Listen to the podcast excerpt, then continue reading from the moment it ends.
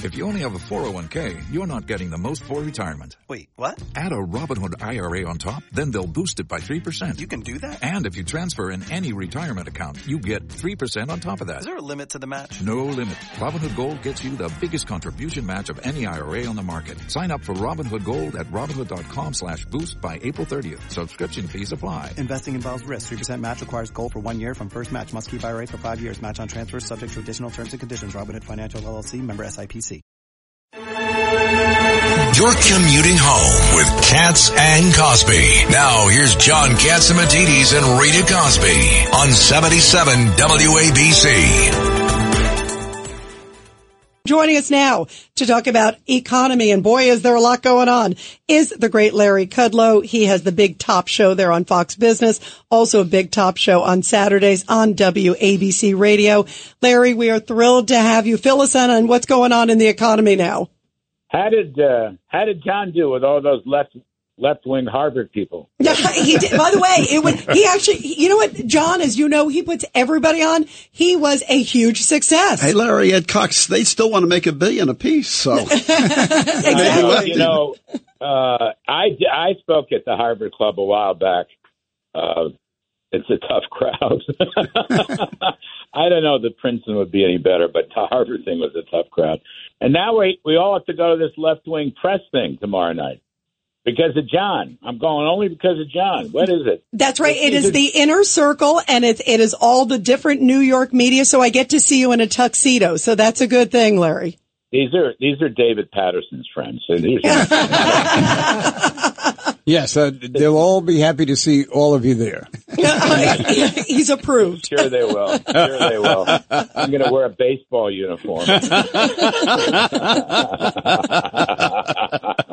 Well, I'll say one thing, Rita. We got out, I think, for the economy, the best news was the Republican House, Kevin McCarthy, got out a very good budget plan, okay? A very good budget plan, which will cap spending. It's going to save about $4.5 trillion this coming year. It'll save about $150 billion. I just had Maya McGinnis on our TV show, the Committee for Responsible Federal Budget. It's a nonpartisan group, and she's a tough scorekeeper, but she said good things about it. So it's a very good start. But the problem is President Biden, demeaned it. He insulted it.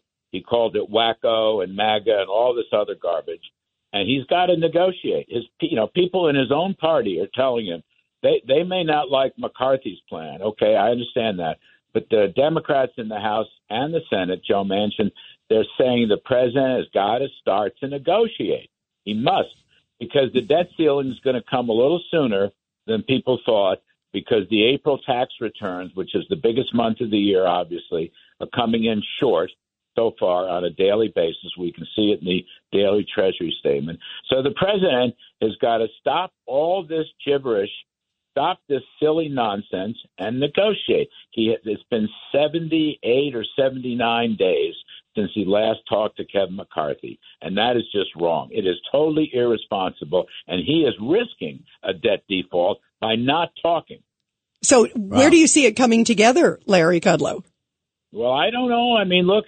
It'll take – I've been through this many times in my Washington career, and it'll take weeks and weeks, Rita, to hammer out a deal. Look, there is going to be spending cuts associated with an increase in the debt ceiling. Okay, we're going to pay the debt. There's no question about that.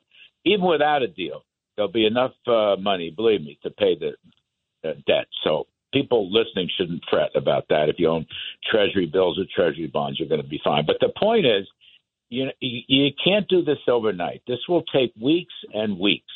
So we're coming in, whatever today is, April 20-something, we're coming into May. And I think by June, the Treasury is going to run out of money, and they got to make a deal. It will take 4, 5, 6 weeks to hammer something out. You got the House Republicans, okay, but the Senate is Democrat, obviously, and then you got the White House. And so far, Chuck Schumer's echoing the same thing. He's calling it MAGA and this and that. Come on, they know they're going to have to negotiate. They're being silly. They're being very irresponsible, and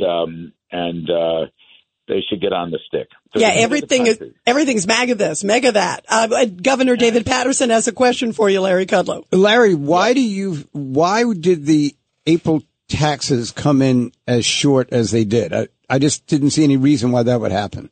Well, that's a good question. That's an important question, Governor. And I don't know all there is to know. We look at, if you do these things over time, you know what to follow. So you get a daily reading. It's called the Daily Treasury Statement. It gives you their cash position. I think it's because the economy is getting weaker and weaker. That's what I think. I think personal incomes are slowing down. I know that corporate profits are falling right now. They fell in the fourth quarter, and it looks like they're falling in the first quarter, ended March 30th. Corporate profits are a relatively small piece, but I think mostly personal incomes are getting slow. I think the economy is getting very slow. So at the moment, without knowing full facts, that's my hunch.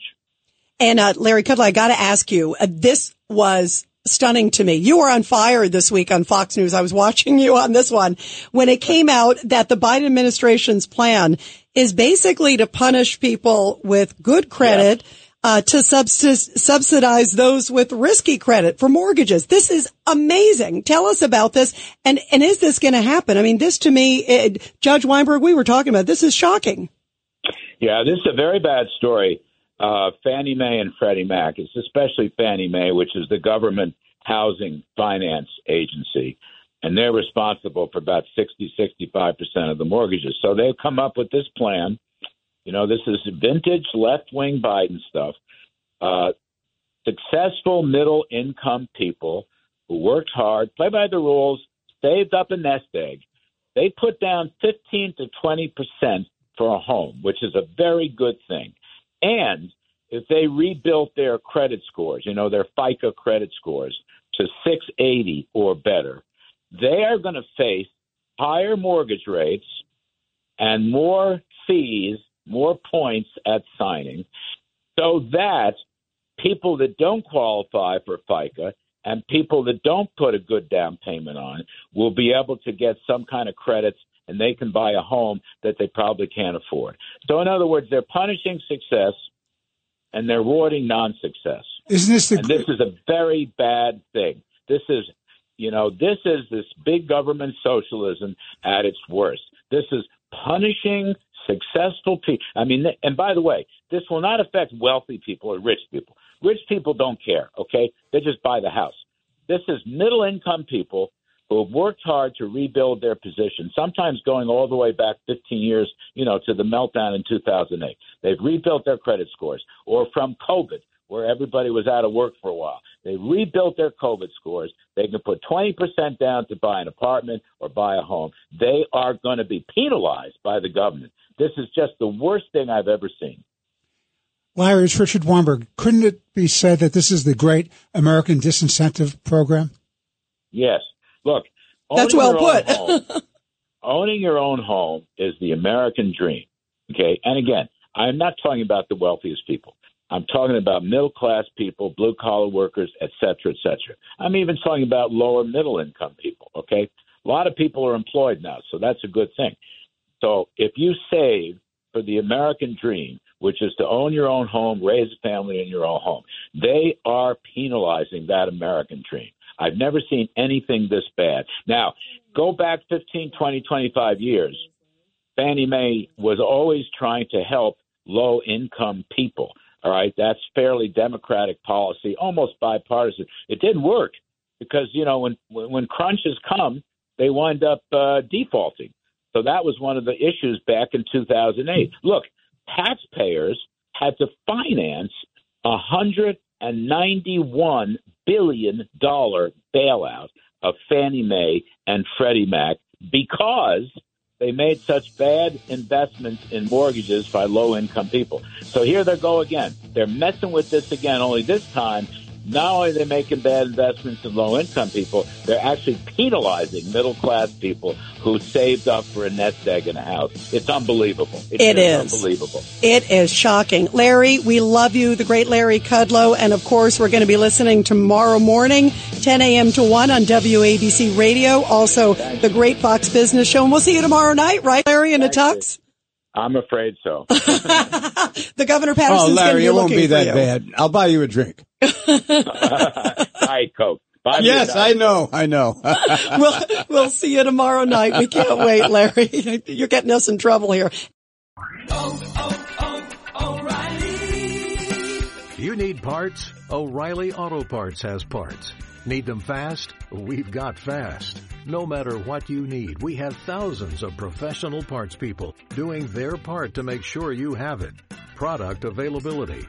Just one part that makes O'Reilly stand apart. The professional parts people. Oh, O'Reilly Auto Parts.